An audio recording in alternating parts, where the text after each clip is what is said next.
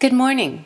This is Christine DiGiacomo, and today's morning briefing is called Something Different, Back to the Street. Hard to believe, but I had not seen her for 19 years. 19 years!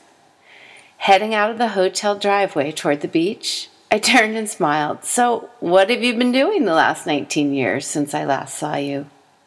We chuckled and shared overviews of our lives, talking mostly about our families. I couldn't believe how wonderful it was to be with her. Then she said, "Hey, are you still teaching Bible study?" Again, I smiled and then told her how ministry had grown and blossomed and spread and the various directions it has taken. It's not very often that someone cares enough about you, especially after years of distance, that she truly wants to know your story. But that Annie did. She expected to hear about women's Bible studies, of course, but I told her about Fellowship of Christian Athletes at San Clemente High School, my role as a corporate pastor for the past 6 years, and also my work on the street in Long Beach. Now, to be honest, the street thing always catches folks off guard. I guess it appears to be incongruous with what people think I would be doing. Leading Bible study? Even writing it? That sounds plausible. Plus, it is usually safe, certainly sanitary, and almost always civilized. But driving into the hood? A smallish 50-year-old blonde woman all by herself? Whatever for? Well, here's how it happened. It was in the fall of 2009, and I knew that my friend Gary made the hour-long drive every week, usually taking a trunk full of clothes, sometimes preaching, always shaking hands, hugging, and praying for someone. I was curious and asked if I could go along, unprepared for how it would rock my world. We drove round back of the Friends Church and parked in the small lot, where some homeless men were already hanging out. Before I even got out of the car, curiosity registered on their faces about who was with Brother Gary. By the time we got around front and went down to the large basement, there were probably about 40 to 50 people gathered. Some were milling around, some sitting with their heads on the old round tables, others repacking their backpacks, and, upon closer inspection, most appeared to be homeless. At 9 o'clock sharp, Pastor Fred grabbed his walking stick and said, "Welcome, brothers and sisters. I hope you have come to hear the Lord."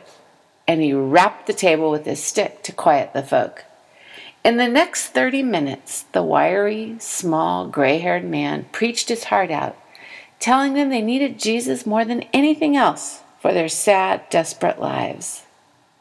Then the people made their way to him, waiting in line for a hug, a couple dollars, a prayer, a kind word from the man who loved them dearly and who they loved in return.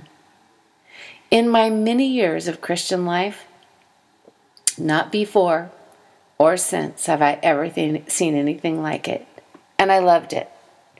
Looking around, looking from face to face, I kept thinking, this is the place where Jesus would most want to be.